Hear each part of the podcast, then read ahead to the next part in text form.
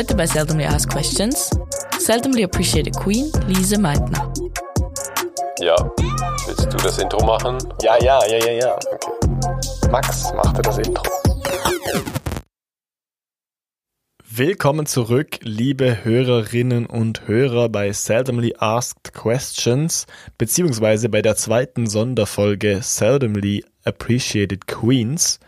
Letzte Woche haben wir gesprochen über mein Philosophinnen-Thema oder Philosophinnen-Thema Christine de Pisson. Und heute sprechen wir über Lise Meitner, das weil das ein Format ist, in dem wir über Forscherinnen reden, die nicht genug Aufmerksamkeit in der Forschungsgeschichte gekriegt haben. Genau, vielleicht auch einfach in ein paar Belangen nicht genug gewertschätzt, denn heute reden wir über Lise Meitner und ich dachte mir vor, also in der Vorbereitung ein bisschen, ja, vielleicht, sie ist schon sehr, sehr bekannt und sie hat viele Ehrungen bekommen auch, aber es gab schon eine Kontroverse in ihrem Leben, dass sie nicht genug geehrt worden ist oder dass sie eben einen Nobelpreis hätte bekommen sollen. Ich denke, sie ist nicht so bekannt wie ein Albert Einstein zum Beispiel. Deswegen reden wir ein bisschen über sie, denn ihre Geschichte ist auch sehr ja, symbolisch für den Kampf der Frauen in der Wissenschaft und in der Gesellschaft generell. Also ich muss ganz ehrlich sagen, ich kannte nur den Namen. Und ich habe jetzt in unserem Dokument zur Vorbereitung kurz ein bisschen reingelesen und es hat schon irgendwie eine Glocke geläutet, rings a bell, aber ehrlich gesagt könnte ich dir jetzt nicht wirklich was dazu sagen. Physik hätte ich vielleicht gerade noch zustande gebracht. War sie vornehmlich Physikerin? Ja, das ist eben auch das Ding. Ich kenne natürlich auch nicht so viele PhysikerInnen und so viel Physikgeschichte, aber natürlich hat man vom Leben von Albert Einstein eher mal gehört. Und so Namen, die jetzt in der Geschichte vorkamen, in der Vorbereitung dieser Folge, wie Niels Bohr zum Beispiel, die kannte ich auch eher, da wusste ich eher, ah ja, ein großer Physiker. Aber natürlich kenne ich da auch die Details nicht so. Und ja, das Schöne ist eben hier auch, dass es nicht so um die physikalischen Details geht, sondern es geht einfach eher um ihren Lebenslauf. Und der beginnt damit, dass sie geboren ist im Jahre 1878 in Wien in Österreich. Da gab es auch ein bisschen Unsicherheit bezüglich ihres exakten Geburtsdatums. Sie ist dann äh, 1968 gestorben in Cambridge in England. Ja, in jungen Jahren war es eben noch sehr widrig für Frauen in der Wissenschaft, in der Naturwissenschaft, also im frühen 20. Jahrhundert. Da war es nämlich so, dass sie zum Beispiel als zweite Frau jemals in Physik an der Universität Wien promovieren konnte. Das war schon ja eben was Besonderes. Sie bewarb sich nach der Promotion äh, erstmal erfolglos bei Marie Curie in Paris, die natürlich schon einen Namen hatte und ähm, ja, eine große Frau in der Wissenschaft war, die wahrscheinlich die meisten noch kennen, so aus diesem Gebiet.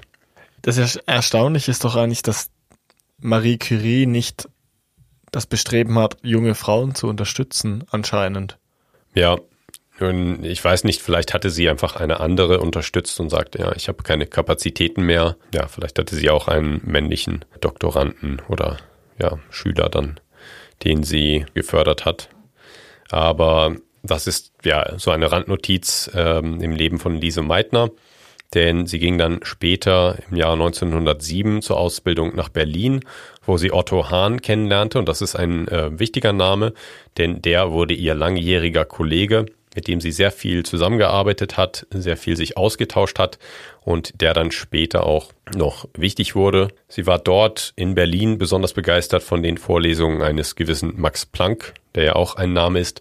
Auch wenn man keine Ahnung hat von dem, was er in seinem Leben gemacht hat, kennt man diesen Namen viel eher und es werden eben Institute nach ihm benannt. Also da gibt es viel mehr Würdigung.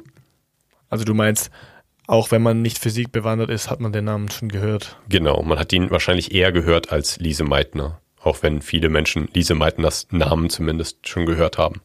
Zunächst arbeiteten dann Otto Hahn und Lise Meitner als unbezahlte inoffizielle Mitarbeiter in Plancks Arbeitsraum im Chemischen Institut der Friedrich-Wilhelms-Universität in Berlin. Das ist jetzt was, was auch interessant ist, weil heutzutage ist es auch so, da müssen Menschen in der Wissenschaft leider häufiger auch mal eine unbezahlte ein unbezahltes Praktikum machen oder eher eine schlecht bezahlte Stelle antreten, bevor sie dann eine wirklich gute Stelle haben, so eine volle Stelle. Heute ist es auch mit einfach Teilzeitarbeit häufig so geregelt, dass Menschen zum Beispiel mit 65 Prozent dann nur doktorieren können. Und das ist auch ja interessanterweise etwas, was sich nicht so sehr geändert hat anscheinend. In diesem Arbeitsraum im Chemischen Institut der Friedrich-Wilhelms-Universität, da war das so, das war kein offizielles Labor von Max Planck, sondern so ein ja, inoffizieller Arbeitsraum. Und im damaligen Preußen durften Frauen auch noch nicht studieren, weswegen sie offiziell gar nicht erlaubt waren im Gebäude in diesem Institut. Und Lise Meitner musste deswegen das Gebäude immer durch die Hintertür betreten und verlassen, was ja schon hart ist irgendwie, denn sie hat da ganz normal gearbeitet und Otto Hahn, der eigentlich gleichaltrig war, konnte dann eben ganz normal dort sein und dort reingehen und sie musste eben das Gebäude dann durch die Hintertür betreten und konnte das nicht so offiziell sagen oder offen ähm, offen sagen, dass sie dort ist, denn es war nicht erlaubt. Also es ist so krass, dass es so institutionalisierte Art und Weise gibt, Frauen in der Wissenschaft zu diffamieren. Ich meine, man hätte ja auch sonst sagen können, ja, schleich dich irgendwie rein oder so, aber es ist auch immer so eine Symbolik dabei, dann durch die Hintertür zu müssen. Und das Schlimme ist ja auch, das war nicht immer so, sondern es gab immer wieder Zeiten, wo es Frauen in der Wissenschaft und in der Uni gegeben hat. In der 20. Jubiläumsfolge, wo wir über, wo ich über Hypatia gesprochen habe, war sie auch so, dass sie eine der ersten Frauen war, die einen Lehrstuhl hatte an der Universität in Alexandria also es gab immer mal wieder Frauen an der Uni, die sich eigentlich beweisen konnten und zeigen konnten, dass sie was drauf haben, dass sie wertvoll sind für die Forschung. Und trotzdem sind wir dann wieder im 20. Jahrhundert angelangt an Frauen, die durch die Hintertür in die Universität müssen. Aber ich denke, im Durchschnitt geht es dann schon zum Glück etwas mehr voran als zurück. Und es war dann eben so im Jahr 1907, da durfte sie dann zum Beispiel nicht die Vorlesungs- und Experimentierräume äh, in diesem Institut betreten, die Lise Meitner. 1909 änderte sich das allerdings wieder in Preußen und Frauen wurde dann das Studium erlaubt und die Regeln galten dann nicht weiter und sie durfte dann auch offiziell dort sein. Und im Jahr 1909 machte Otto Hahn dann auch eine große Entdeckung, nämlich den radioaktiven Rückstoß. Und das brachte ihm und Lise Meitner in der Physik dann ein gewisses Ansehen. Danach durften die beiden dann unter anderem Albert Einstein und auch Marie Curie persönlich kennenlernen, was ja schon ziemlich schön war für, für die beiden, schätze ich. Das wollte ich gerade vorher noch einwerfen. Wenn es bei ihrer Forschung sowieso um Radioaktivität ging, dann wäre es ja doch irgendwie hochrelevant gewesen bei Marie Curie, die ja sich vor allem mit Radioaktivität beschäftigt hat. Ich finde, das zeigt dann auch, dass es irgendwie nicht nur eine Bewerbung war, weil sie auch eine Frau war und sie dachte, sie hat da mehr Chancen, sondern das hat ja anscheinend schon einen thematischen Anschluss gehabt. Genau, also sie war da wirklich qualifiziert, aber ich weiß eben nicht, vielleicht gab es, es jemand Gründe anders. geben, ja, ja. Genau. Und manchmal klappt es einfach nicht in der Wissenschaft, das wissen wir auch. Aber es ist schon interessant, dass sie mit diesen großen Figuren der Wissenschaftsgeschichte auch zur gleichen Zeit gelebt hat und sie auch persönlich getroffen hat. 1913 wurde sie dann als erste Frau wissenschaftliches Mitglied der Kaiser Wilhelm Gesellschaft, einer wissenschaftlichen Gesellschaft, was auch ja extrem besonders war. Da gab es über 100 Mitglieder in der Geschichte dieser Gesellschaft und ich glaube, es gab nur zwei andere Frauen noch. Da hat sie eben schon einige erste Achtungserfolge errungen. Danach kam dann erstmal die Zeit des Ersten Weltkriegs und da war sie dann erstmal, das ist auch interessant, eher pro Krieg, also sie war eher mitgerissen von der Kriegsstimmung und gratulierte zum Beispiel Otto Hahn in einem Brief zum militärischen Erfolg nach dem erstmaligen Einsatz von Chlorgas in Flandern, bei dem etwa 5000 Menschen getötet worden sind und ich glaube 10.000 verletzt worden sind. Und da hatte Otto Hahn eben an so einer ja, Massenvernichtungswaffe mitgearbeitet. Später änderte sich dann aber ihre Einstellung wahrscheinlich, als in intellektuellen Kreisen dann infolge dieser ähm, ja, Schrecken des Ersten Weltkrieges dann so ein bisschen sich ja negative Ansichten gegenüber Krieg und ähm, ja Massenvernichtungswaffen durchgesetzt hatten. Das war ja generell so, dass wäre also am Anfang des Ersten Weltkriegs so eine Aufbruchsstimmung da war und so ein Enthusiasmus, der die Leute angetrieben hat, in den Krieg zu sehen. Viele Leute haben sich auch freiwillig gemeldet und ich glaube auch viele Wissenschaftler waren dabei. Und dann, als man gesehen hat, dass der Krieg nicht so einfach zu gewinnen ist, wie man gedacht hat, oder im Begriff, dass man im Begriff ist zu verlieren, dann hat sich das Ganze ein bisschen geändert. Genau. Ich denke, da ist sie einfach auch ein, ein Kind ihrer Zeit. Ja. Aber ich denke, bei so schlimmen Kriegen, auch auf der Seite der vermeintlichen Sieger, setzt sich dann häufig eine gewisse Skepsis oder Ernüchterung durch, dass es eben nicht so glorreich ist, sondern häufig einfach schrecklich und trotzdem, also dass man nicht absolut gewinnen kann, sondern man kann nur sehr viel Leid bringen, aber ja, Richtig, man hat ja. da nicht viel davon. Später änderte sich ihre Einstellung dann eben auch zu Krieg und Massenvernichtungswaffen und sie wurde überzeugte Pazifistin und ärgerte sich dann ähm, viele Jahre später dann nochmal darüber, dass amerikanische Medien sie auch in einem Artikel als Mitentwicklerin der Atombombe bezeichneten. Denn da hatte sie nie aktiv dran mitgearbeitet, aber natürlich war ihre Forschung zur Radioaktivität und zur Kernspaltung dann auch ein kleines Puzzleteil auf diesem Weg zur Atombombe. 1917, jetzt weit vorher, entdeckte sie zusammen mit Otto Hahn erstmal das chemische Isotop Protactinium 231, was eine große Entdeckung war. Auch dafür hat sie dann ja viel Anerkennung bekommen. Und sie wurde dann in Folge 1918 Leiterin einer eigenen Abteilung am Kaiser Wilhelm Institut in Berlin und habilitierte 1922 und 1926 wurde sie dann außerordentliche Professorin für experimentelle Kernphysik an der Berliner Universität, was sie zu Deutschlands erster Professorin für Physik machte. Also da war sie auch eine absolute Pionierin. Da hatte sie schon in jungen Jahren dann wirklich viel erreicht. Dann kam eben die Nazi-Herrschaft in Deutschland. Da war es am Anfang so im Jahr 1933, dass sie noch nicht allzu besorgt war um ihre Sicherheit und sie war selbst jüdischer Abstammung. Aber sie sagte, dass die Antrittsrede vom neuen Reichskanzler Adolf Hitler sehr moderat, also ich zitiere, okay. sie sagte, sie habe sehr moderat geklungen, taktvoll und versöhnlich. Im April 1933 gab es dann aber ein neues Gesetz der Nazis und damit verlor sie ihre Lehrbefugnis und durfte nur noch an einer nichtstaatlichen äh, Institution dann weiter forschen, was sie dann tat zusammen mit Otto Hahn.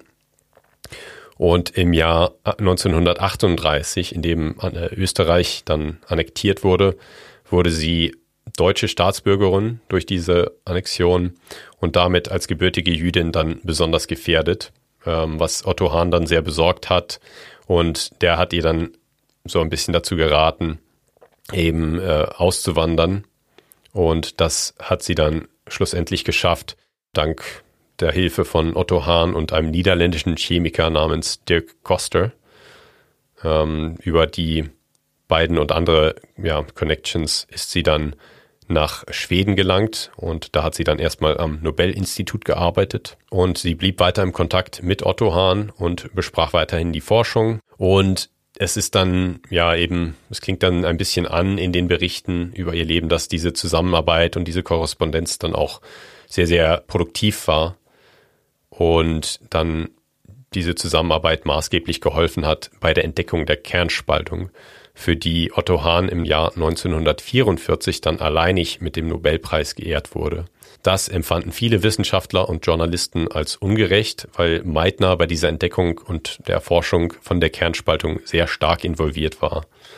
Und eben Otto Hahn dann so als ja, alleiniger Erforscher der Kernspaltung geehrt wurde 1944. Diese Meitner wurde selbst 19 Mal für den Chemie-Nobelpreis und 30 Mal für den Physik-Nobelpreis nominiert, aber hat ihn nie bekommen.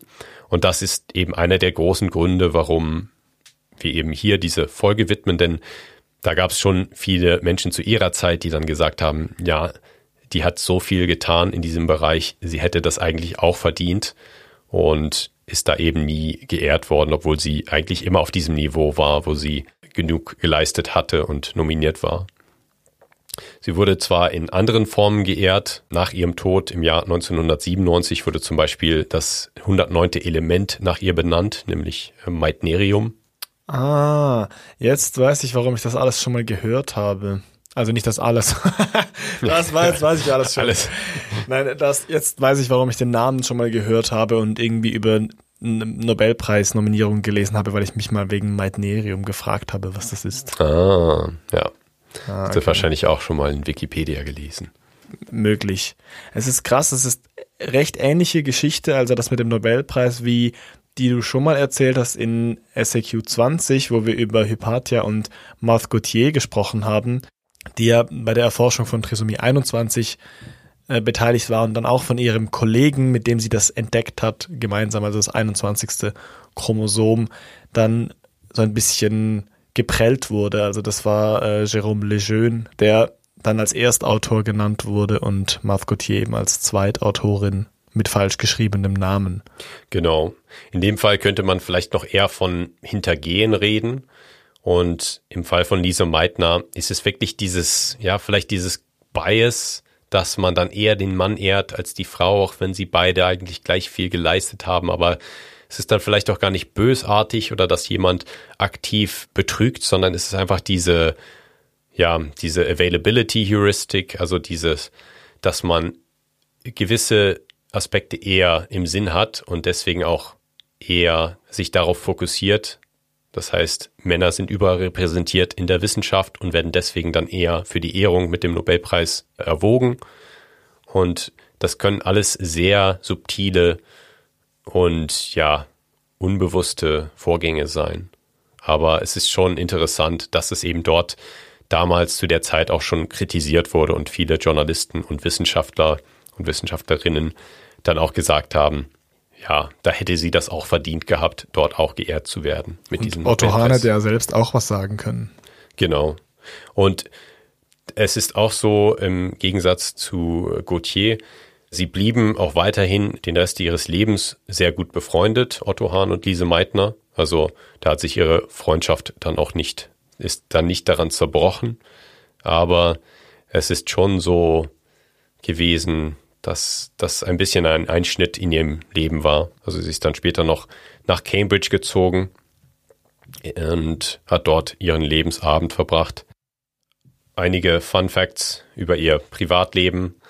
Es ist eigentlich sehr, sehr wenig bekannt über sie, aber sie liebte die Natur und zog sich gerne zum Nachdenken in den Wald zurück. Das finde ich irgendwie sympathisch. Sie engagierte sich dann auch zeitlebens noch für den Frieden. Also sie hat so einen, einen gewissen, ja, eine gewisse Charakterentwicklung auch durchgemacht und dann eben von der Kriegsbefürworterin oder vielleicht von einer eher patriotischen Person in eine sehr pazifistische und ja, eine Person, die gegen Krieg ist, entwickelt und hat sich auch für die bedachte Nutzung der Kernenergie und auch für die Gleichberechtigung der Frauen in der Wissenschaft noch äh, ausgesprochen. Und sie war sehr kritisch, aber auch zurückhaltend gegenüber der Verwendung von physikalischem Wissen für die Entwicklung von Nuklearwaffen. Also sie war auch keine extrem harte Aktivistin, aber sie hatte schon ihre Meinung und hat die auch dann ab und zu mal kundgetan. Und was sie über die Naturwissenschaft gesagt hat, fand ich auch interessant, nämlich sie hat gesagt, das ist in meinen Augen gerade der große moralische Wert der naturwissenschaftlichen Ausbildung, dass wir lernen müssen, Ehrfurcht vor der Wahrheit zu haben, gleichgültig, ob sie mit unseren Wünschen oder vorgefassten Meinungen übereinstimmt oder nicht. Was auch so ein bisschen also an Christine de Pizan erinnert, finde ich. Dass man diese Und- Dogmen hinterfragen muss. Genau, dass man Dogmen hinterfragen muss und dass man eben die Wahrheit, ja, auch wenn sie einem nicht passt, auch wenn sie einer Autoritätsperson widerspricht, muss man sie respektieren, denn man kann es man kann's nicht ändern. Es gibt zwei Dinge, die mir noch eingefallen sind dazu. Also ihre Meinung über den Krieg oder gerade dieser Umschwung der Euphorie zum Ersten Weltkrieg ist natürlich auch ein bisschen darin zu erklären, dass sie als Jüdin dann natürlich auch sehr mit dieser antisemitischen Haltung konfrontiert wurde, schon nach dem Ersten Weltkrieg, weil durch diese ähm, Dolchstoßlegende wurden ja auch dann so antisemitische Geschichten erzählt. Nach dem Ersten Weltkrieg wurden die Leute, die daheim geblieben sind, aber auch sehr viele Juden verantwortlich gemacht für diese Enttäuschung, also dass man den Ersten Weltkrieg nicht gewinnen konnte, dass quasi von innen heraus der Krieg verloren wurde, weil die Soldaten und die Strukturen unterwandert wurden und hintergangen wurden. Genau. Und ich finde, das ist sehr interessant, sich ihr Leben anzuschauen, denn sie hat da sehr, sehr viel Widerstand gehabt. Sie hat sehr viel Fortschritt miterlebt, zum Beispiel, dass dann 1909 Frauen studieren durften in Preußen. Aber es gab dann auch immer wieder Rückschläge und sie hat das immer wieder weggesteckt und weitergemacht. Und das finde ich sehr beeindruckend, in so einem Leben so harte Rückschläge verkraften zu müssen, nämlich zum Beispiel fliehen zu müssen, weil man wegen eben der, der Familie oder der, der Abstammung dann diskriminiert wird und wirklich dann in Lebensgefahr gerät, äh, weil man jüdisch ist, dass sie da trotzdem ja weitergemacht hat immer und trotzdem immer der Wissenschaft treu geblieben ist. Und ich finde es auch interessant, mal darüber nachzudenken, was äh, gewesen sein könnte, wenn sie nicht aus Deutschland hätte fliehen müssen. Vielleicht hätte sie, hätte sie dann auch noch enger mit Otto Hahn weiter zusammengearbeitet und vielleicht wäre es dann auch eher so gekommen, dass sie zusammen den Nobelpreis bekommen hätten. Vielleicht war es damals auch so eine, ja, eine Sache, weil sie dann nicht mehr am selben Ort waren und sich nur noch Briefe schreiben konnten, dass das dann alles eher so, so schien, als hätte Otto Hahn da die meiste Arbeit gemacht. Aber ja, es gibt da sicherlich mehrere Faktoren, die das erklären könnten. Aber es ist auf jeden Fall ein, ein Leben voll von Hindernissen, die sie dann überwinden musste. Das, was sie dort am Schluss noch über die Wahrheit gesagt hat, was du zitiert hast, fand ich auch spannend in Bezug darauf, was für eine Verantwortung Wissenschaft hat gegenüber den Dingen, ähm, zu der Wissenschaft dann instrumentalisiert wird. Eben gerade letztes Jahr kam Oppenheimer noch raus als Kinofilm. Und die große Frage ist ja eben immer, welche Verantwortung tragen Wissenschaftler wenn ihre Wissenschaft verwendet wird für solch grausame Dinge wie den Einsatz von Atomwaffen oder eben äh, bei Otto Hahn Senfgas. Ist es das gleiche wie Chlorgas? Nein, aber natürlich ein ähnlicher chemischer Kampfstoff. Wenn man zum Beispiel an Radioaktivität forscht oder an Kernspaltung forscht, was dann die Forschung zur Atombombe zum Beispiel befeuert oder erst möglich macht, ist ja die Frage, ob man vielleicht wissenschaftliche Erkenntnisse zurückhalten sollte, weil man Angst hat, dass sie verwendet werden in Kriegszeiten. Ja, ich habe mal von einem, ich glaube, Softwareentwickler gehört, der in Israel an einem gut bezahlten Projekt gearbeitet hat, wo nie wirklich genau gesagt wurde, wofür es war. Aber er konnte sich so ein bisschen ausmalen, dass es wahrscheinlich für irgendeine militärische Anwendung war. Das könnte dann zur Verteidigung oder zum Angriff sein, aber es ist einfach ja dann ein ja immer die Frage, wie weit weiß man, wofür das verwendet wird und inwieweit ist man dann verantwortlich für die Arbeit, die man da macht. Aber ja, das ist dann vielleicht eher eine Frage für die Philosophie. Die bittere Wahrheit ist ja, dass sehr oft wissenschaftliche Erkenntnisse in Kriegszeiten gemacht wurden, vor allem im Gebiet der Chemie zum Beispiel. Das liegt halt am fehlenden Funding durch Institutionen, die nicht verbandelt sind mit Kriegstreibern oder mit Nationen, die irgendein direktes Interesse verfolgen. Ja. Wenn natürlich das Militär deine Forschung bezahlt, dann bist du natürlich auch gewissermaßen davon abhängig, wie nützlich das dann ist zur ja. Kriegsführung. Du kannst dich natürlich auch immer pragmatisch stellen und sagen, wenn jetzt hier eine autoritäre Regierung an die Macht kommt, dann kann ich vielleicht von der auch Gelder für Forschung bekommen, die nicht unbedingt für schlechte Zwecke genutzt werden muss und die Wissenschaft auch weiterbringen könnte. Man muss dann aber schon mit dem Risiko leben, dass sie auch für eben militärische Zwecke genutzt wird oder für problematische Zwecke. Psychologisch wird ja auch oft Krieg geführt und ich meine auch, was auf Social Media passiert mit den ganzen Trolls und Menschen, die dort also die Spaltung der Gesellschaft vorantreiben, in Anführungszeichen, weiß ich ja auch nicht, wie oft dort psychologische Erkenntnisse zum Beispiel verwendet werden. Ja. Es war ja nie in die Intention der Psychologen, die diese Theorien entwickelt haben, irgendwie die Gesellschaft zu spalten oder irgendwie Probleme im Internet zu verursachen. Genau, also da gibt es sicherlich Psychologinnen und Psychologen, die da direkt da involviert waren mit dem Ziel, ja, wie können wir Menschen so überzeugt wie möglich äh, für irgendeine Position machen. Da gibt es Psychologen, die da vor Jahrzehnten irgendeine Theorie zur sozialen Identifikation vielleicht formuliert haben und da überhaupt nicht dieses Problem im Blick hatten. Und da kann man dann auch ein bisschen unterscheiden. Es stimmt natürlich, das kann heute auch relevant werden, auch bei einfach dem, dem süchtig machenden Aspekt von Social Media Applikationen wie Wollte Instagram zum. Beispiel. So, Facebook hat ja auch eigene Studien gemacht, zum Beispiel, die sie nicht veröffentlicht haben, genau. um zu sehen, wie sie Leute möglichst lang bei Facebook halten. Genau. Und das ist ja auch extrem effektiv und da kann man dann auch fragen, ja, inwieweit schadet das der Gesellschaft, weil Menschen einfach Stunden auf, auf Facebook oder Instagram verbringen, die sie eigentlich andere, produktivere Arbeit machen könnten.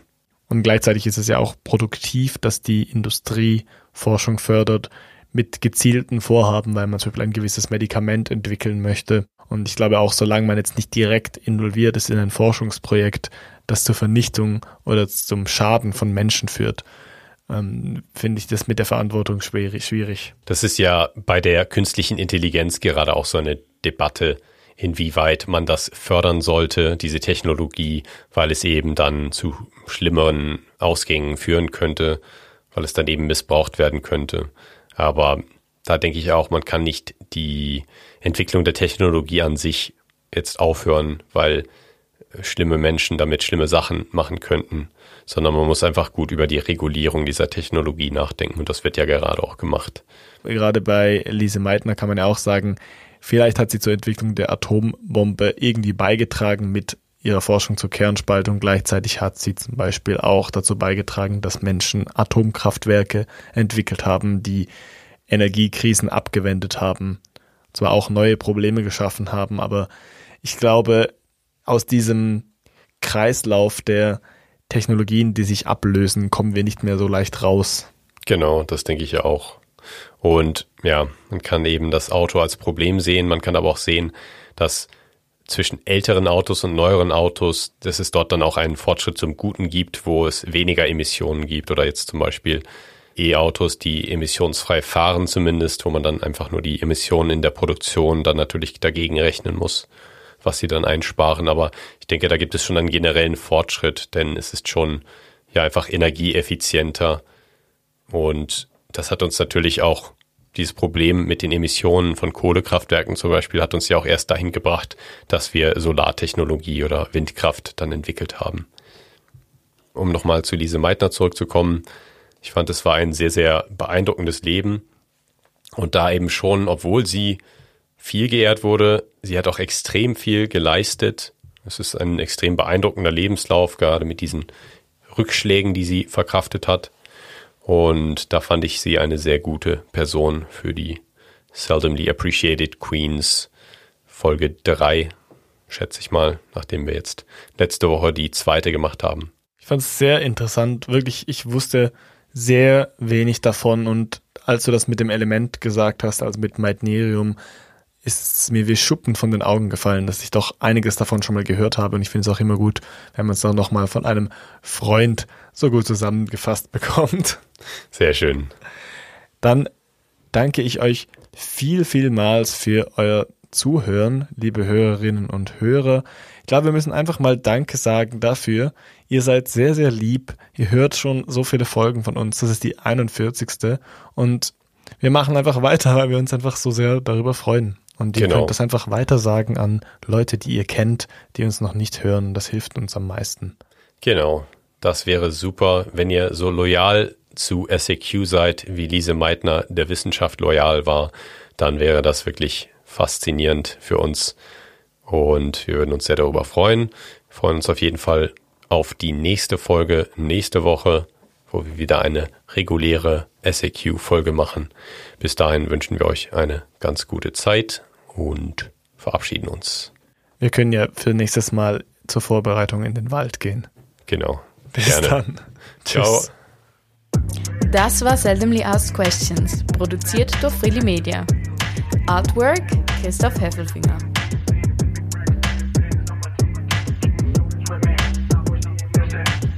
Musik Balance Cooper. Ich habe mal zum, zu einem Kumpel gesagt, es wäre einfach lustig, so extrem Fan zu werden von so einem richtig schlechten Team aus einem Sport, den niemand interessiert. Einfach um das so ein bisschen zu karikatieren, aber auch, weil ich glaube, einfach gern Fan wäre von so einer Mannschaft, die scheiße ist. Es ist sicher lustiger, Fan zu sein von einer Mannschaft, die schlecht ist, als von einer Mannschaft, die immer gewinnt. Ja, ich, ich glaube, es ist auf jeden Fall lustiger, Fan zu sein in einem Sport, der nicht so populär ist. Wo es einfach so eine gewisse Eigendynamik gibt und so eine Szene, wo eigentlich alle Fans auch irgendwie zusammen noch feiern. Und ich glaube, im Bull, im Bull-Sport zum Beispiel, das wäre lustig, dort Fan von einer Mannschaft zu sein, weil das sind dann auch nur zwei Leute wahrscheinlich oder ein paar Leute. Die spielen dann Turniere und dann stehst du da direkt daneben, niemand anders guckt zu oder bei den späteren Runden gucken vielleicht schon mehr Leute zu. Also ich war schon mal bei einem Bull-Turnier, ich habe schon mal mitgespielt selbst. Ah, Ja, jetzt wirklich? hier Was, Storytime. was man erfährt über dich in diesem Podcast. Ja, ja. Unglaublich. Ich bin ein erprobter Petanque-Profi und Podcaster. Und dann? Die großen Ps. Ja, auf jeden Fall. Das war jetzt nicht mehr beabsichtigt. So schlecht.